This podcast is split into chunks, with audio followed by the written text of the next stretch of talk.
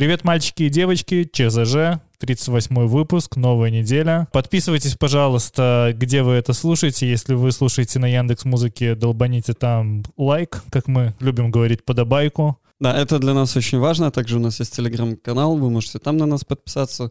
У нас недавно появился YouTube с видео рядом. Если вы слушаете на YouTube, можете туда переместиться. Нихуя я проебал. Нихуя. Видимо, не я один, да, Кирилл? Да, здесь Кирилл, Леша, Миша, Вадим. Да. Весь состав. Гена, Турбо. Идюша Метелкин. Да. Ну что, дорогие соотечественники?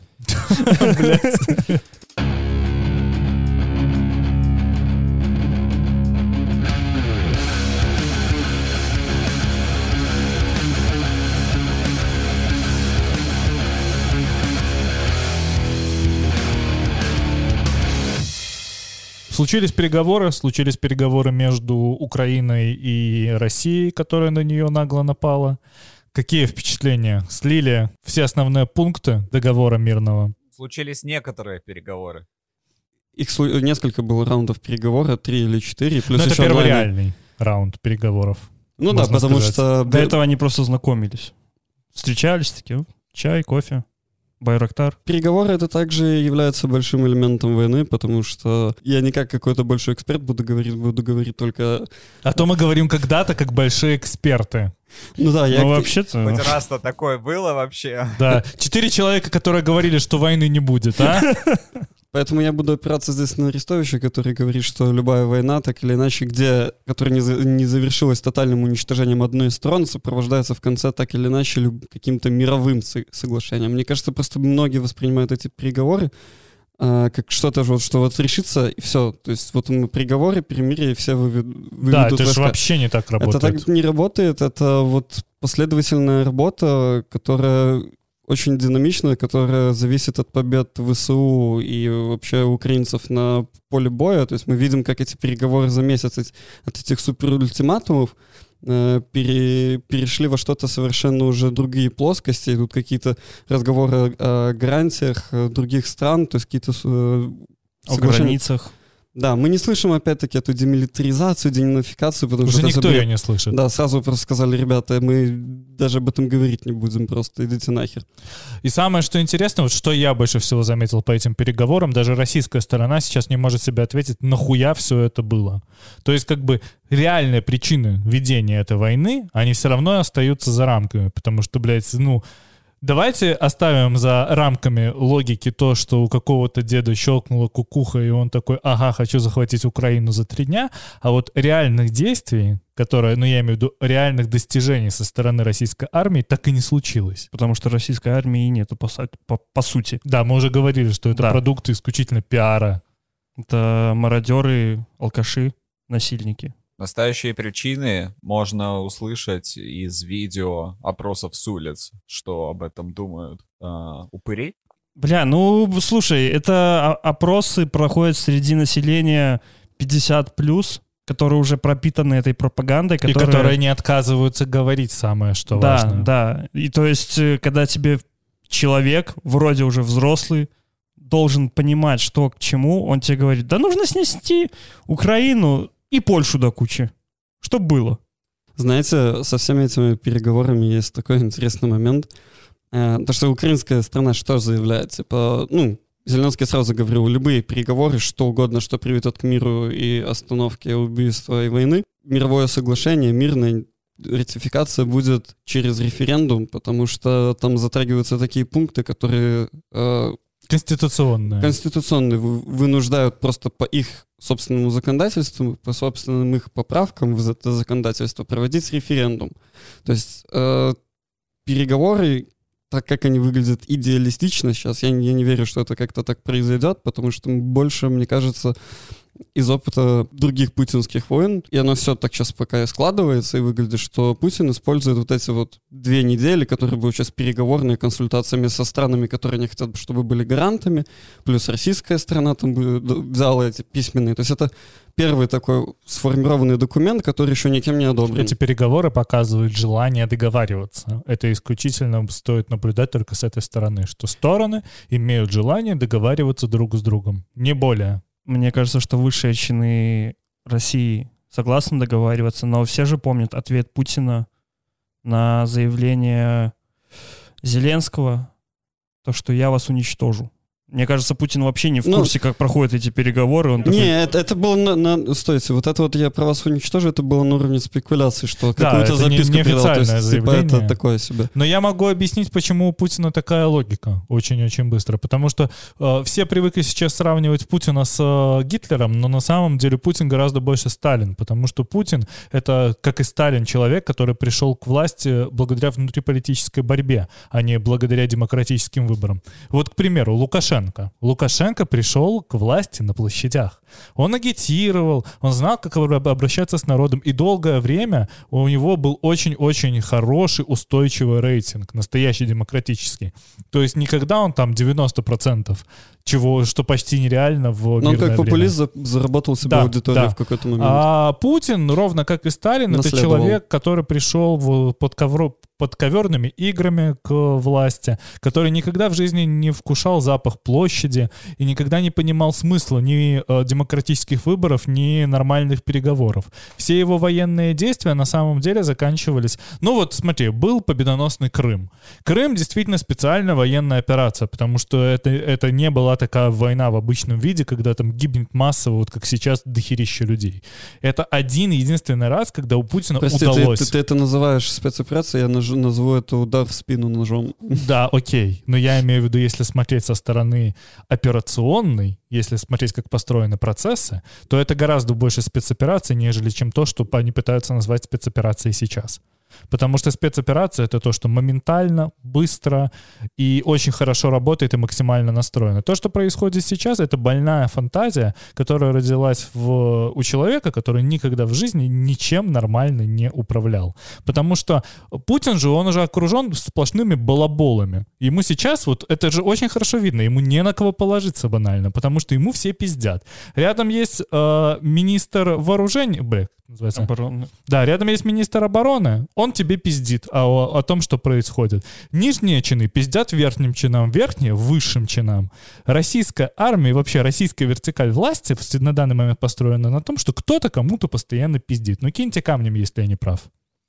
Потому что это все вот эти крупные мухи, которые присосались к говну, и все так или иначе что-то разгребляют. Вот как с этими э, резервами, которые они там расконсервировали э, по докладам... э, Бля, вообще пиздец, конечно. И, все, из, все из законсервированного, всей техники, где-то 80% просто недееспособны. То есть. Разворованы. А те, что дееспособны, они максимум могут доехать и там сломаться, и превратиться в металлолом. Потому что, еще, еще раз повторю, это к- с кем-то из, из нас мы разговаривали вне записи, я объяснял. Для того, чтобы техника стояла на складах списанная в боеспособном состоянии, ее нужно обслуживать, а не сливать из э, там условных Искандеров, блядь, топливо и не пиздить шины с БТРов. Только не нужно перекладывать э, ответственность за то, что они пиздят, э, ну, с Путина, как бы. Просто если ты не будешь пиздеть, то тебе сделают несчастный случай. Я ни на кого ответственность Вот, не как бы. перекладываю. Я просто констатирую факт. Вокруг одни пиздуны в российской... Вообще в российском эстеблишменте принято пиздеть друг другу. Ну, знаешь, это эстаблишмент, э, это не эстаблишмент. По факту, если мы смотрим на вот это вот устройство всех министерств, их глав, вся как присосаны к этому всему коррупционному, репрессивному государственному аппарату, они являются частями его механизма. По факту это мафия или Ты можно... сейчас так накинул, блядь. Хунта. Мне показалось, что какую-то пропагандистскую программу на секунду слышу. Ну просто по факту это, это хунта, где все друг с другом повязаны, но это полностью безмозглые люди, которые а, как-то Скованы одной цепью. Да, скованы одной цепью. Там просто как борьба за выживание, то вот этот пинг-понг ответственности, лжи и всего остального друг на друга, оно, как вы уже говорили, рыба гниет с головы. У меня есть к вам вопрос, который я специально выписал в шоу-ноты, который вот именно хочу задать. Как вы думаете, оставляют ли Путину право сказать последним в этих переговорах? То есть э, дают ли ему просто сохранить лицо украинская сторона? Армия-то уже по факту проебала, уже есть контратаки, уже там в Белгороде прилетело два вертолета и спокойно себе ебануло нефтебазу.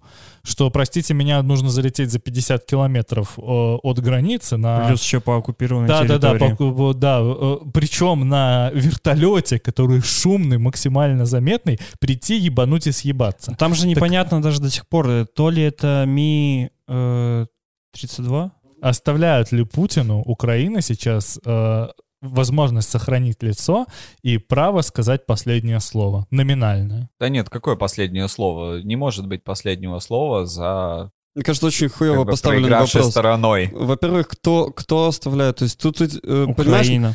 а, У- Украина э, выставляет усл- условия такие, которые ей выгодны для себя, которые она требует. Св- Свобода, мир и нахер на- с наших вообще... Я объясню вообще, Территорий. откуда родился такой вопрос. Смотрите. Я просто не понимаю. Вторая мировая война по- появилась вообще как данность из-за того, что э, германский народ считал себя очень оскорбленным по итогам Первой мировой войны. И именно из-за того, что ему не дали сказать свое последнее фи, что ему не дали сказать, нахуй нам эти конченые репарации, давайте да, вот договариваться по-другому. Есть мнение, что э, сейчас могут дать сказать последнее слово России для того, чтобы в результате она не оказалась обижена, и это не привело к новой кровопролитной войне. Есть ли у вас такое ощущение? М, Мне кажется, это все очень странные иллюзии категории, кот- которые идут в этом вопросе. Я это не вытащил из головы. Я когда писал данный ноут, я просто полазил по комментариям и собрал общую температуру по палате. И решил задать этот вопрос вам. Понимаешь, то, что вот мы увидели сегодня, вчера, то, что вот освободили зоны в, в Буче, вокруг всей Киевской области, вот этот вот конкретный расстрел мирных людей, а, понимаешь, нельзя мыслить такими категориями, что типа вот кто-то даст последнее слово, и мы типа все закрыли эту папочку, положили в полочку и забыли, ну было и было, типа давайте жить дальше. Нихуя, блядь, идите вы нахуй, пидорасы, вы убиваете людей, насилуете, типа никто вам, блядь, никогда последнего слова не даст, идите вы нахуй. В, мы, э, понимаешь, мы с этим вот всем, с этой всей хуйней будем жить 5, 10, 20 лет, мы будем все это видеть и э, вы- выстраивать эту историю, анализировать. Это только так должно быть. Это э, Гер- Германии не дали сказать последнее слово. Она нач- развязала еще одну войну, где ее окончательно унизили. Она при- при- проходила и проходит до сих пор, выплачивает какие-то репарации В 2010-м выплатил по Первой мировой войне, а по по Второй... Второй мировой войне. Не- ну, неважно, это все Во равно... Второй мировой войне выплатила в 16-м, в 2010-м по Первой мировой Чувак, войне. это сколько? Это Правочка. 3-4 поколения. То есть э, не- Путину у Путина уже лежит дело в Гаге. То есть западное нормальное сообщество декатное, типа никто последнее слово будет его в суде. Вот это, это так вот в идеале выглядит. Это Но в таком- сейчас это очень Да, идеализировано. хорошо ты, конечно, сказано, последнее слово будет в суде. Типа в идеале. Если он не, не сдохнет, типа последнее слово у него может быть как и у Гитлера, который... На смертном одре? Да, да. Возможно. А тройка щитовидки. Да, ну это все, опять же, давай не будем спускаться до спекуляций. Как Слушай, это сдохнет хорошо, сказал, не сдохнет, как у это сказал проблема. Песков, нет э, никакого... Нет повода волноваться, но я пользуюсь VPN. Да-да, нет повода волноваться. Слушай, мне кажется, нет. Будут добиваться до последнего, пока не выведут полностью все войска из Украины российские. Возможно, они даже такие, ага, вы выводите полностью войска с Донбасса, в том числе, возможно, давайте-ка нам территорию Крыма, как вариант. Единственное последнее слово, мне кажется, Путина будет либо он за, либо он против. Да, это, кстати, очень хороший момент, то, что ты подметил. Возможно, Путин-то будет и против, но за будут все остальные. Да, да. И в этом варианте потерять власть на самом деле очень просто. Если мы видим того же Абрамовича, который, несмотря на, как возможно, спекулятивное отравление и так далее, но все равно помогает переговорам всем, чем может. Это очень хорошо показывает вред тех самых санкций для Конечно, олигархов. э, у чувака просто за месяц обрушилась вся его империя, которую он выстраивал сколько, 30 лет. А, конечно, он потерял кучу бабок, у него все арестовали, с ним сели, поговорили, сказали, тебе пизда, братишка. Зато как сильно проявляется роль Эрдогана в данной ситуации, вот эта вот позиция альфа-самца, зарабатывание политических баллов вообще, ну, я не могу сказать ни на чем он зарабатывает эти политические баллы, но очень хорошо видно, что он Путина себе даже вровень не ставит, потому что как бы э, всем же было изначально понятно, что Россия не желает никаких переговоров, потому что Россия думала, что она свой, своим блицкринджем возьмет Украину там за три дня условно. И они же изначально говорили, что переговоры будут только на территории Беларуси. Что есть вы нам подчиняетесь, и Эрдоган все равно затаскивает их в Турцию на нейтральную территорию и выступает еще и наверх посредником, чуть что, по защите Украины в дальнейших войнах. Как сказать, понимаешь, Эрдоган, он является и пытается быть э, каким-то крупным геополитическим игроком в регионе, потому что Турция, как ни крути, все равно страна НАТО, у них куча своих проблем и своих конфликтов, которые я сейчас, наверное, все не перечислю, я опять-таки не эксперт, не полезу туда. Слишком дохера. Да, плюс выходы к морю, они по, по факту граничат, и так или иначе какие-то предки исторические исходят из Крыма у, у Турции тоже, если я не ошибаюсь как, как-то они там тоже все Слушай, время постоянно с Россией с тобой воевали. у Турции столько, блядь, будет вопросов к территории России, что пиздец. Да, да, да. Потому что Турция наследница Османской империи. И там, ёб твою мать, чего только не было. Поэтому... А, вот, поэтому, много, по-моему, за последние сколько, два-три года я не раз видел, что вот э, какие-то отголоски новостей, что вот на политической арене в НАТО постоянно Турция тоже, то есть Эрдоган там выебывался. У него был же, были же моменты, когда его тоже пытались там свергнуть военным переворотом. Да, нихуя не получилось, потому что как-то они очень по красоте задействовались и вот. всех арестовали буквально за один и, знаешь, вечер. Э, и вроде в общем и целом выглядит, что Турция как бы одна из стран типа вот этого султаната, как и наш, наша Беларусь, э, как и страны там Туркмен, Туркменистана и вот так, такого плана, как не до, до недавних пор был Казахстан и до сих пор остается в некотором плане. Э, я просто к тому, что, что привести аналог, Та же самая роль, что Беларусь пыталась в 2015 году, Лукашенко от лица Беларуси пытался делать с Минскими этими соглашениями, то есть зарабатывая на этом политические баллы, чтобы как-то найти контакт с Западом. А, тем временем в Госдуму внесен законопроект о признании соотечественниками всех, кто владеет русским языком. Пробача, или не розумію, на якій мові ти розмовляєш зараз. Що? Не ведаю я, что по этой новине можно сказать, але... Во-первых, пошли они нахуй. Со своим русским языком. Бля, слушай, я научил египтянина говорить, ну как, я у нас на работе египтянина научили говорить русский корабль иди нахуй. Его можно считать соотечественником? Да что они там у себя в доме принимают, как бы, ну, вообще абсолютно до пизды должно быть. Не знаю. На меня это как-то их заявление вообще никак не Мне кажется, что в доме принимают героин. А, знаете, это вот к разговору о том, об окружении Путина, и что его, про твой тейк, что он ближе к Сталину, чем к Гитлеру, что его никто не избирал, он наследовал свою власть. В Госдуру по факту тоже никого, никто нормально не избирался на последнем вот этом голосовании, где было умное голосование Навального, и они там практически много где продвинули оппозиционных кандидатов, но все равно всю Госдуру заняли. А, Это по... такие крополи, господи. Не-не, так, да, я к тому, что там они заняли все в Госдуре, чисто вот политические фун- функционеры, и всю власть, если так посмотреть глобально в России, так или иначе никто не выбирал. Вот этот вот совбез России, где сидят э, 13 человек, из них, которые 8 это силовики, вот этот Рышкин, Патрушев, э, блядь. Как все... ты их, блядь, всех запомнил? Они настолько для меня безликие, одинаковые, я вообще не могу головы. Ну это типа подстав Геббельс, э, и да, да, да, вот, вот именно так. Я, я об этом говорю, то есть их никто не выбирал, то есть и, и слушать то, что говорят вот эти функционеры, там, вроде Володина, спикеры Госдумы, да, блядь, нахуй вообще, до свидания. Да, они вообще обожают называть людей различными именами, там, э, нацпредатели, иноагенты. Нацпредатели, ну, хочу напомнить, бы. это термин, который был введен именно в фашистской Германии. Хочу поговорить с вами mm-hmm. о еще одном документе, который как бы проскользнул в нашем медийном поле. Это документ, раскрывающий планы по смене власти в Беларуси. Опять же, очень спекулятивная тема. Данный документ попал в интернет через э, Беломову. Это телеграм-канал «Беларусь головного мозга», если что. Все ли читали? Все ли ознакомились? Да, почитал.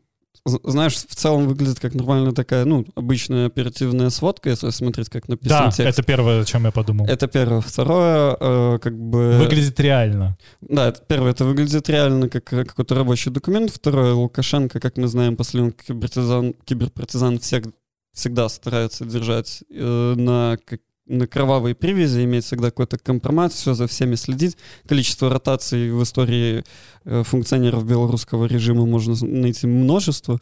То есть эта часть, вот вполне реально выглядящая часть оперативной сводки каких-то внутренних слу- служб лояльных Лукашенко. Но, типа, опять-таки, это сп- спекуляции, э, о которых сейчас очень сложно что-то сказать, потому что это точно так же может очень выглядеть хорошим вбросом всегда. Ну, слушай, документ любой можно просто, блядь, в фотошопе подделать.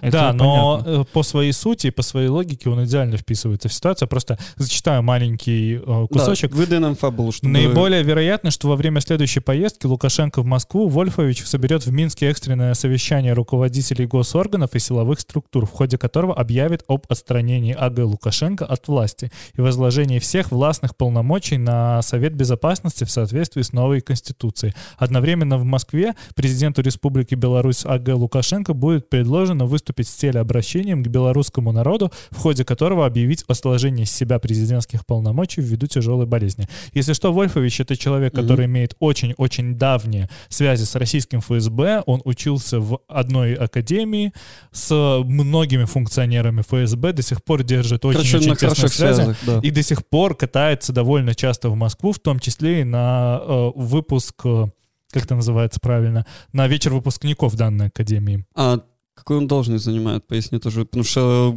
функционеров по именам, как ты только что заметили, как ты их помнишь всех. Шнырь.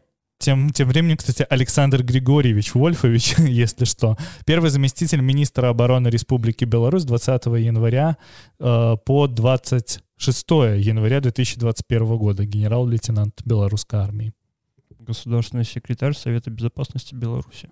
Да, в данный момент, ну то есть это не до- должность прямо не сказать, не, не самая эстаблишментская, если можно так сказать, но он сидит очень-очень высоко, и этот человек, если что, имеет прямой доступ к телу, как, например, Эйсмонт и остальные люди. Интересно, сейчас смотрю Википедию, родился-то он в Казани, Да, да.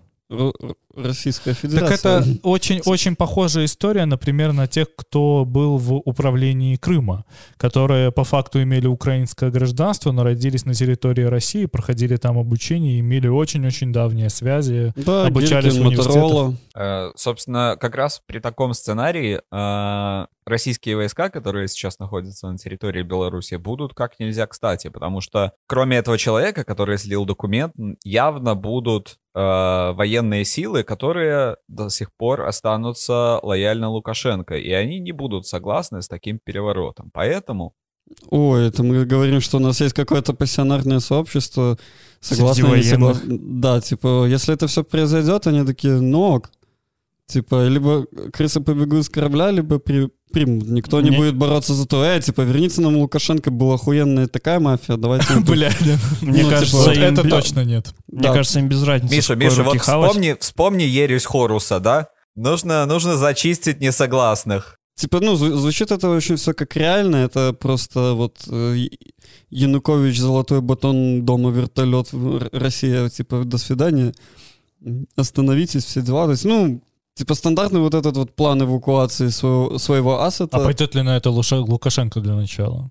Ну вот давайте так посмотреть. Просто Лукашенко вокруг себя строит максимально э, ореол того, что я никуда не уйду, я Аки и Зеленский окопаюсь ну, и буду сидеть. Леша, это, Я ч- знаю. это человек, который утверждал, что никогда российские войска не войдут с оружием на территорию Украины. Особенно с оружием. Да. Да хочу напомнить, что была вот именно такая ремарка. Но ты не забывай, что есть тот же самый Янукович, и Путин может то же самое сделать. Типа, так, уважаемый, давай мы тебе хату под Ростовом, а ты нам Беларусь. А, Смотрите, в глобальном плане давайте представим, что это реальный документ, чтобы отойти от темы того, что это спекуляции. Что может Конечно. произойти? Давай, вот он уехал, он э, произнес эту речь, вот это вот еще одна мумия шило на мыло одного извините, мы за мое Р, Григорича на другого Григорича, да, типа поменяли. Ну, я не буду говорить, что это нигде в мире, типа, не признается, то есть сейчас идет уже на международной арене речь о том, что сто- стоит признать Беларусь оккупированной территорией. По факту для всего населения это будет еще бо- больше удар. Полностью все уже, это из оккупированной, это вот поглощенная территория, как вот они хотят сделать с Донбассом, мне кажется. То есть если... То, то есть со всей Беларусью? Да, почему нет? ну, Со всей формально, типа, Украиной, к тому же. Ну, смотри, формально так или иначе, так или иначе, типа в Беларуси сейчас фашистская, лукашистская, как мы определили, диктатура, мафия все равно как, так или иначе контролирует государство, его все отрасли и всю систему. Ты как бы и все, вся иерархия, нету никаких горизонтальных связей, вся иер- иерархия настроена как бы вот на вертикаль власти с вот этим ори- ореолом в виде сгнившего Лукашенки. Его убираешь, ставишь кого-то другого и начинаешь его эксплуатировать, дальше высасывать, сработать. Вертикаль власти на самом деле не так работает, если что. А, Ну, я это криво, наверное, очень объяснил, это можно со мной поспорить, я согласен, что, возможно, не прав, но в глобальном плане Просто это такая я- язва на данный момент, просто смотри, набухнет в Европе еще сильнее. Такой вариант возможен, если абсолютно все люди, которые находятся во власти, я не говорю не только про высочайший эстаблишмент, я говорю про рядовых обычных чиновников, которые получают стандартную зарплату, работают на стандартной работе, э, они согласны выполнять при этом как бы варианте, они согласны выполнять далее свою работу. Абсолютно все. То есть мы говорим про весь властный аппарат. И если э, в- с- сам, сама система не начнет сыпаться с хуйни, тогда, да, твой вариант возможен. Но некоторые люди, я надеюсь, что не будут согласны на военную хунту. Э, Да многие люди не согласны на нынешнее как бы уже расположение вещей, и тут еще одно на- насильное решение навязывают. Тут да, есть но эти люди сидят здесь, в Литве в основном. Да, тут дв- два исхода. Оно навязывается, и мы получаем по факту очень медленно тлеющий дальше кон- конфликт, как на Донбассе. То есть на Донбассе тоже же они попыта- пытались поглотить вот эти вот город... территории, которые э, не захватили в фо- формах республик. Ты Типа чуть-чуть не прав. На Донбассе чуть-чуть другая ситуация случилась, потому что на Донбассе был референдум о вступлении в Россию, признании Новороссии, вступлении в Россию. На этот референдум забили хуй, потому что не захотели прямого столкновения с э, войсками ВСУ. Я к тому, что, типа, вариант, если по вот этому документу что-то происходит, два варианта. Либо это прививается и ведет к деградации дальнейшей конфликтам, либо это полностью отторгается обществом, и мы получаем очень быстро еще один тлеющий конфликт, э, вполне возможно, с э, такими же исходами, как в Буче, Короче, и там, Мариуполе и, и так там далее. вообще нету никакого радостного выхода. Понимаешь, не Да, может... два- Два стула. Типа смена власти произойдет оккупационная, потому что ну, на нашей территории находятся войска другого государства. То есть э, это просто будет смена шила на мыло. Как вам ответ НАТО и западных стран на российскую агрессию, на вот эту вот кровавейшую войну? Глубокая озабоченность. Очень глубокая. Прям до самых гланд. Мы видим, как одни пытаются поднять свой рейтинг, отправляя гуманитарку, как-то поддерживая, а вторые сидят такие, ну, да, очень плохо, ну, ну что поделать? Ну вот вам пару миллиардов. Европа обосралась на самом деле. Да, как по да. мне, вообще всецело и полностью. Ну, слушай, на данный момент Украина выступает щитом Европы. Я не понимаю, почему они этого не понимают и не Они это осознают. прекрасно понимают и осознают. Просто они не хотят менять ничего в этой Да, ситуации. ну просто в случае нападения на одну из стран ЕС, они такие, ну, вас пора исключать из НАТО, господа, до свидания. Но учитывая, что Польша сейчас э, дала добро на размещение ядерных ракет на своей территории, Знаете, это все выглядит в целом очень большая такая субстанция, которую мы пытаемся сейчас осознать, она э, в, пространстве времени очень сильно растянута. Я пр- проведу аналогию от муравейники, типа. Так или иначе, страны Запада не стоит воспринимать просто как, типа, вот Запад, НАТО и вот это вот какой-то огромный блок. Это огромное количество людей просто. Каждая страна так или иначе преследует свои интересы, потому что она защищает в первую очередь э, и представляет интересы собственного народа. Э, ну, как я уже говорил, оно так или в прошлом подкасте, так или иначе страны Евросоюза завязаны на энергетику, и мировой рынок так или иначе был завязан в большой части на Россию. И они, первое, нету политических лидеров, которые готовы дать военный ответ. Второе, есть понимание куча факапов, проебов, как Афганистан, Ирак и вот все вот эти failed state конфликты, как по мне. И третье, ну да, это вот система сдержек и противовесов как будто, ну, деградировало, деградировало вот это вот немножко политическое западное создание, сознание, где мы не видим вот таких вот выдающихся каких-то прям суперполитиков э, с радикальными решениями от Западами, которые, допустим, как Тэтчер постоянно отстаивала нет, типа, постоянно ну, склоняла чашу весов на другое мнение э, и на другой род деятельности и действий, ответа на военный конфликт. Потому что военный конфликт никогда... Где ты в истории видел, чтобы мировые э, конфликты, которых было немного.